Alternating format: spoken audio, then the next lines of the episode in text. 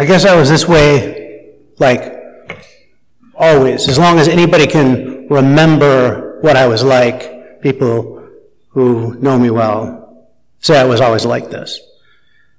This being, um, I used to just, I was so convinced when I was a kid, 29, um, no, earlier than that too. When I was a kid, I was so convinced that I could uh, pretty much probably understand any language. I just thought I had this ability. I could probably like, if I listened really carefully. I mean, I know, I know English words. Maybe it'd be kind of sound or context. I don't know why I have this. I just feel I would hear people speaking other languages, and I would listen in because I was kind of sure that I would be able to understand them. And I told my brother this many times, and he would say, "What are they saying?"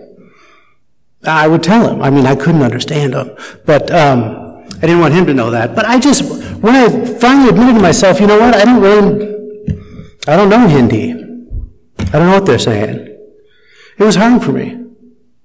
I also had that thing that uh, I just couldn't understand why I couldn't like, if my keys are right there and I want them, I feel like I have that kind of mind or that Harry Potter thing. I could get them to come to me I just it hasn't worked yet. But I still try. It just seems so natural. I feel like I, there's, I feel like I can do these things. They seem simple. I've never felt limited by the, uh, you know, the physical plane. Um, so, but uh, I feel the same way about uh, economics. I can just understand it like intrinsically. Never studied it. Uh, Never took a class in it, but I just kind of, I kind of can feel it. You know, I kind of, I just kind of know all these things work. I know there's macro, I know there's micro. You got both ends of the economic spectrum, and, and then in between, mid economics. But so I, that's why I wanted to, I wanted to talk to you a little bit about this today because I know that a lot of people, a lot of people are becoming really uncomfortable uh, with the state of the economy, the uh, inflation. Uh, prices are up like 10% more than what you spent last year at the same time. That's a lot. That's a lot in your budget. Um, and the way they talk about it, it's just, it is a little bit scary. Don't, you know, if you are lucky enough to have a retirement plan, do not look at it right now, because uh, you'll be scared. This is what my dad tells me. Um, and uh, this makes a lot of people feel like, I mean, everything, the whole world is messed up. And people have felt so insecure, so untethered, so full of fear, and so isolated, that this whole thing, this economic thing, I mean, I've been telling people that this is almost worse than they, than going through the whole time of the pandemic. This notion that, you know, this inflation is as high as in 40 years. I mean, you remember what the 70s are like. Okay, not really that much. Um, but economics were bad back then.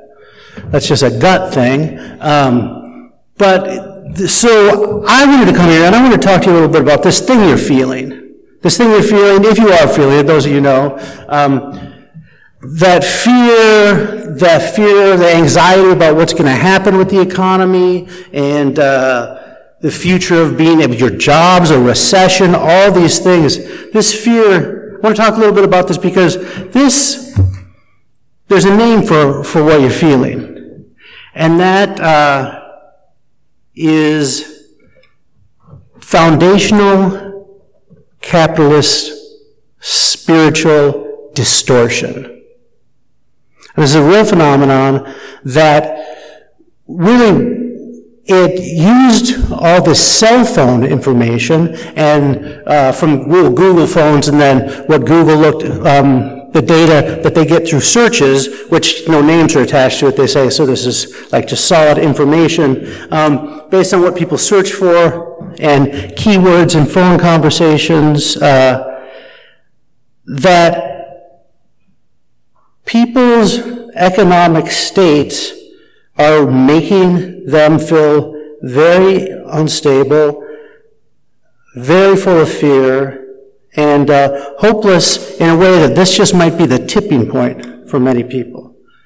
And uh, they say when they look at all this data and the way people talk about things having to do with the economy, that it doesn't track like an economic situation, uh, conversation.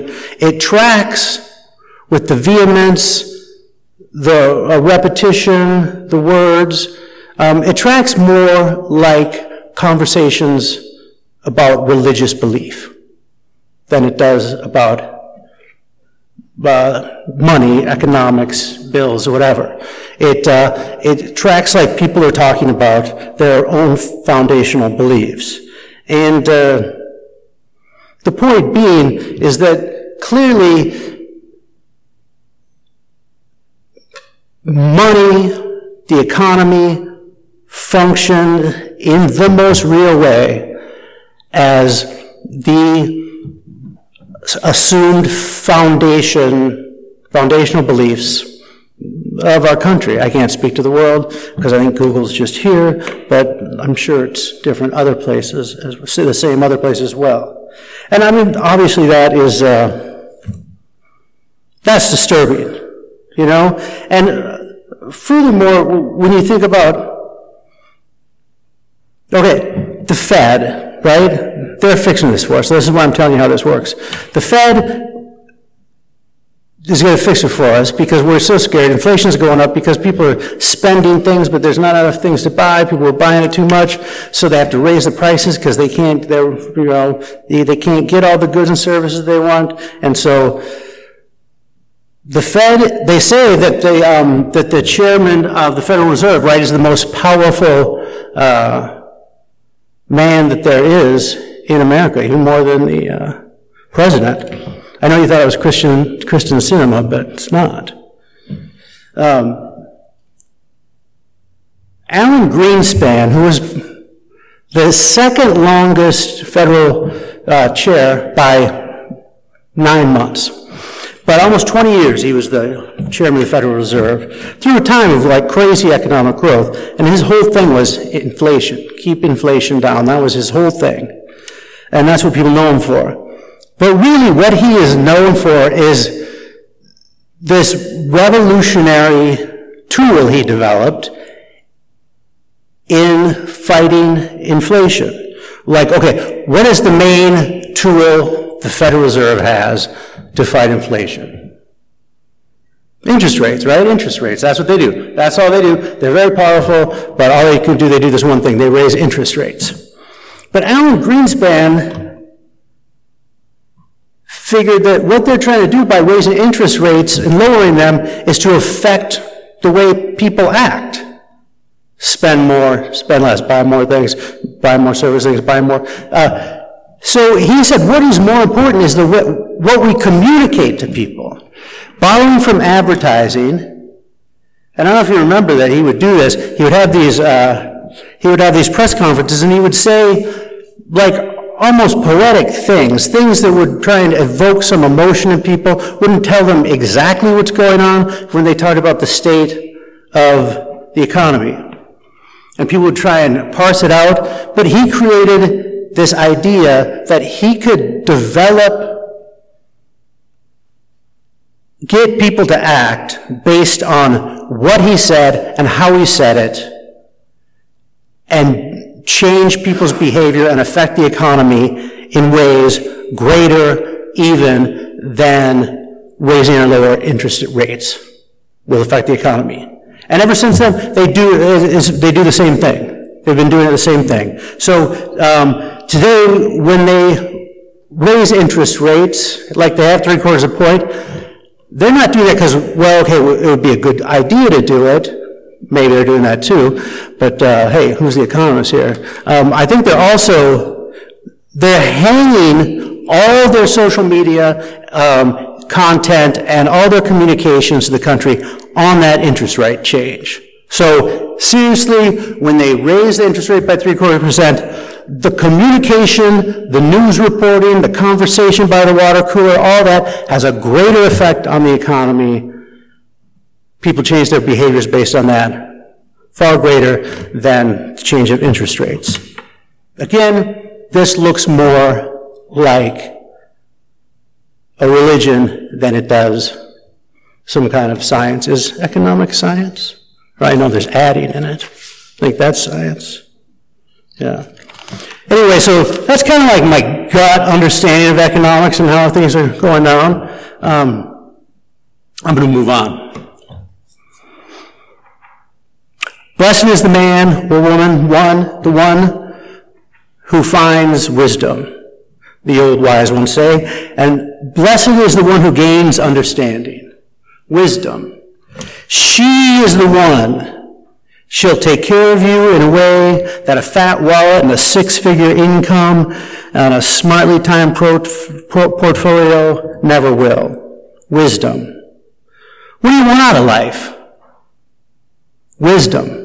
She's got it. Really, think about it. What do you truly and really want when you can feel what you're really feeling way down in the bottom of your sour guts? What do you want? What is it that you keep dragging yourself out of bed every day for?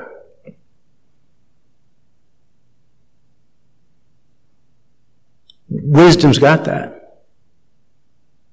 Long life is in her right hand her delicate wrists and strong fists hold it loosely, loose enough for it to be free, but tight enough that she will never let it go. That's the kind of long life you're looking for. We're all looking for. A life that's full, that's long, that we can look out into the future with our friends and our family by us and have no fear about that coming. Have no fear about next quarter. We can look on through all the quarters to that long and full life that wisdom can get, give us. In her left hand, she holds riches and honor. Honor. I mean, you never thought you'd hear anybody talking about that again, did you? Yeah. Honor. This is old school. Riches may come, but they're relative, they're relative and they're inconsequential when compared to the peace. Peace. Peace of mind. Peace among your fellows. A peace of heart. That feeling of being just at ease. Not even reflecting on yourself because that's what anxiety does, right? When you get anxiety, you start looking down on yourself. You start observing yourself in the moment. You start projecting what this will be like in the future. It's like, no, peace that wisdom brings is the kind of thing that you're in the moment. You're happy even. They say that's going to come back. I don't know. Wisdom brings true riches. Wisdom brings the true riches. Money will not buy you happiness. I know everybody says that. Seems kind of untrue. Wisdom will get you happiness. Doesn't seem like we have a lot much experience with that, does it? I mean, other people, you got a grandpa or something, no, the proverb says, money will not buy you happiness, riches will not bring you happiness, but wisdom will. And that's pretty much what that proverb says. I mean, I really preach on the proverbs because of this situation. Because the proverb is really not designed to be expanded upon, you know? Which is sort of what I do. You know, the expanding, the interpreting, the recontextualizing, you know, the uh, pseudo-bumbling to the end. A proverb isn't like that at all. There's no room to stumble around in it. The nature of a proverb is to be short and straightforward. It's not mysterious. There's no hidden meaning to it. No. It's a proverb, and there's not much more you can say about it. Proverbs don't really easily lend themselves to the midrashic, come literary deconstructions and elongations that we usually play in here. Proverbs are just everyday kind of folk wisdom. They're like, I like to think of them as the uh, bumper stickers of the Bible or the fortune cookies. They should be short and sticky. They're e- easily understood, easily digestible.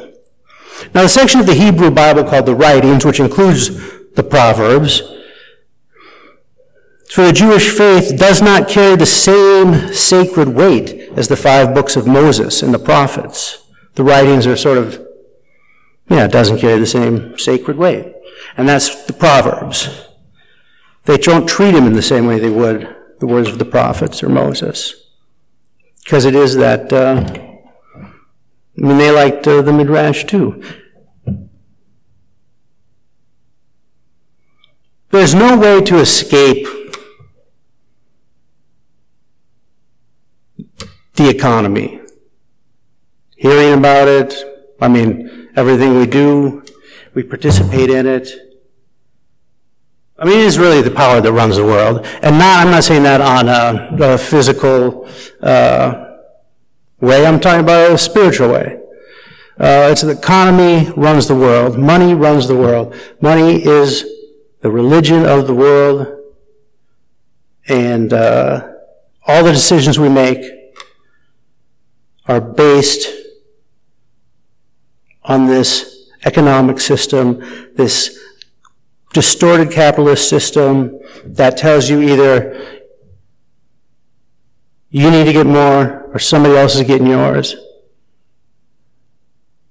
And at the same time, you don't have enough. Money is the religion. I mean, no, we think, we say to ourselves, no, that's not true, you know. But you know what? You can say that's not true all you want, but Google says it's true. They know more about you than you do. So, it's true.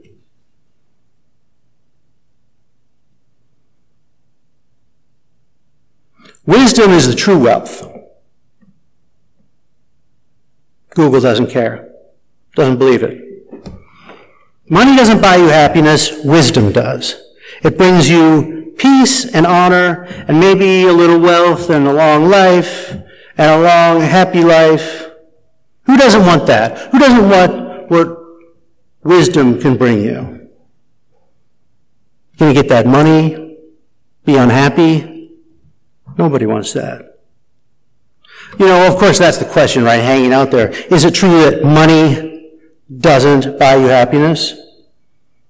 I mean, this is such a well-worn aphorism that you probably would not be surprised to learn that a lot of studies have been done to prove or disprove this notion that money buys you happiness. Just a few of the findings.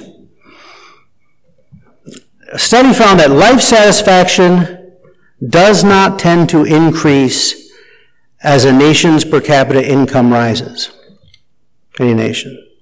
But that there is a little increase in life satisfaction once per capita income in the United States rises above $23,000.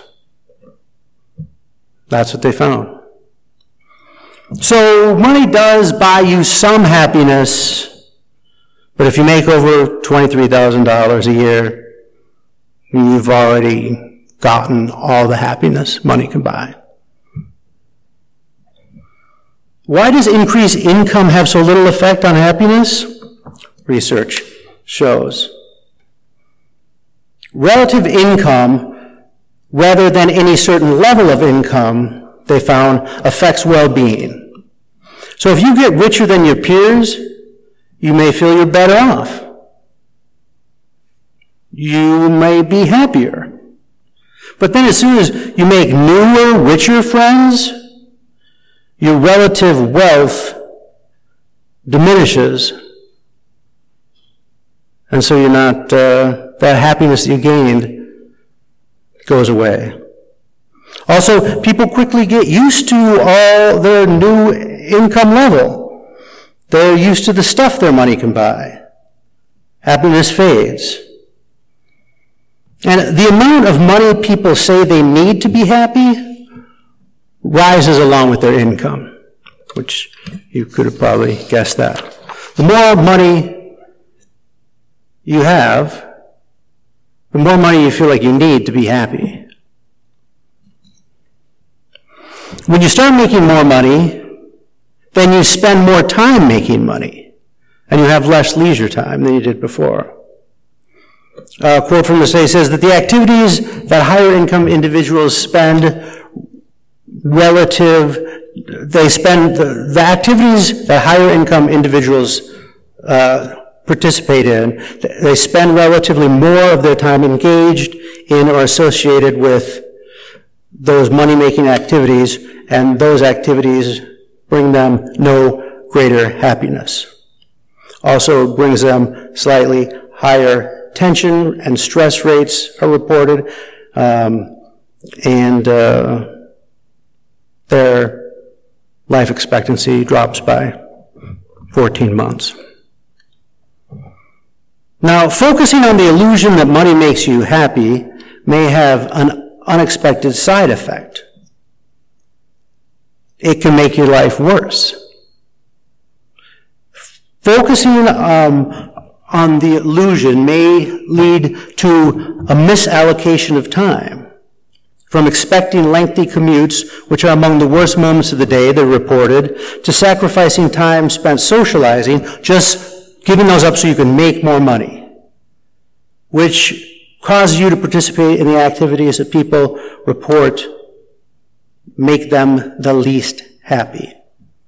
The long-term effect of income gains becomes relatively small because attention shifts to these less novel activities of daily life, like your commute, uh, your having to finish up work at home or work overtime. Researchers have also studied people who've gotten a windfall to see if that affected their level of happiness.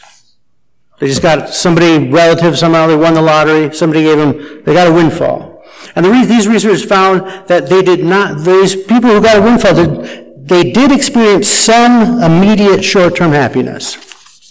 However, they found that a windfall of less than $2 million is unlikely to have any lasting effect on personal happiness.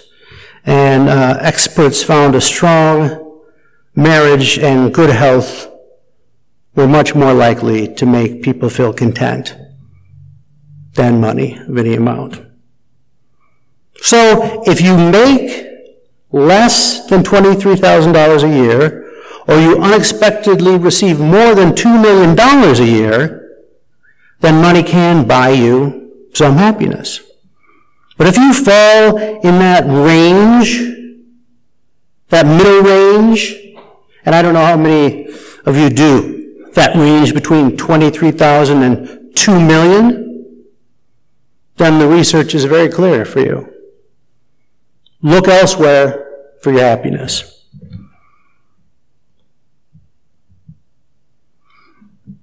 You know what's funny though?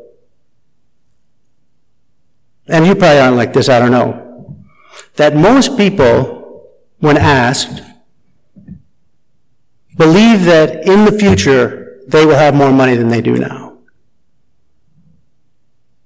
Nearly universally, people when asked reported they will have more money in the future that they have now. That somehow they will get a better job or inherit money or get raises, uh, whatever way. In the future, you will have more money than you have now, which causes people to uh, act based on that assumption and maybe make some unwise choices in the present. I mean, can you imagine this money, this economics that has become a religion, that people think that way in the future something way better is going to happen for them so they can live their life based on what's coming, like when they die? It's crazy.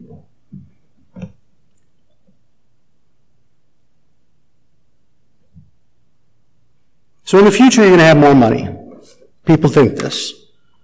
I mean, not only is money a false God, but it also seems to be like a false Messiah like the more money Messiah that is coming in the future. This Messiah will come in the future, save us, bring us more money. The Proverbs and the research tell us do not look for that more money Messiah. Do not wait and hope for future salvation. Live now. Look elsewhere for happiness. Like, like how about, about wisdom, right? There's wisdom that the Proverbs is talking about, and the Psalms talk about, it, Ecclesiastes talks about it.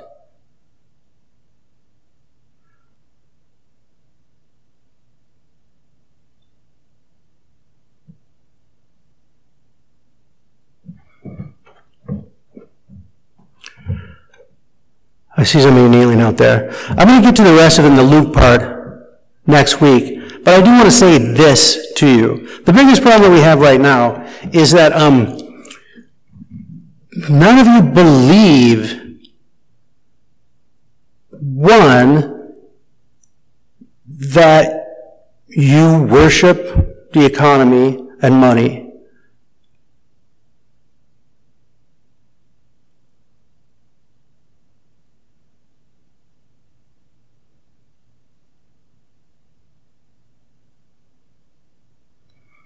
And none of you even care about wisdom at all.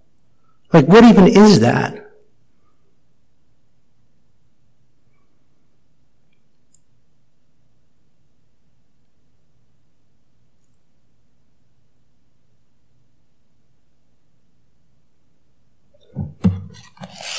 So um, now I would like us to uh, ask the ushers to come forward and take a collection.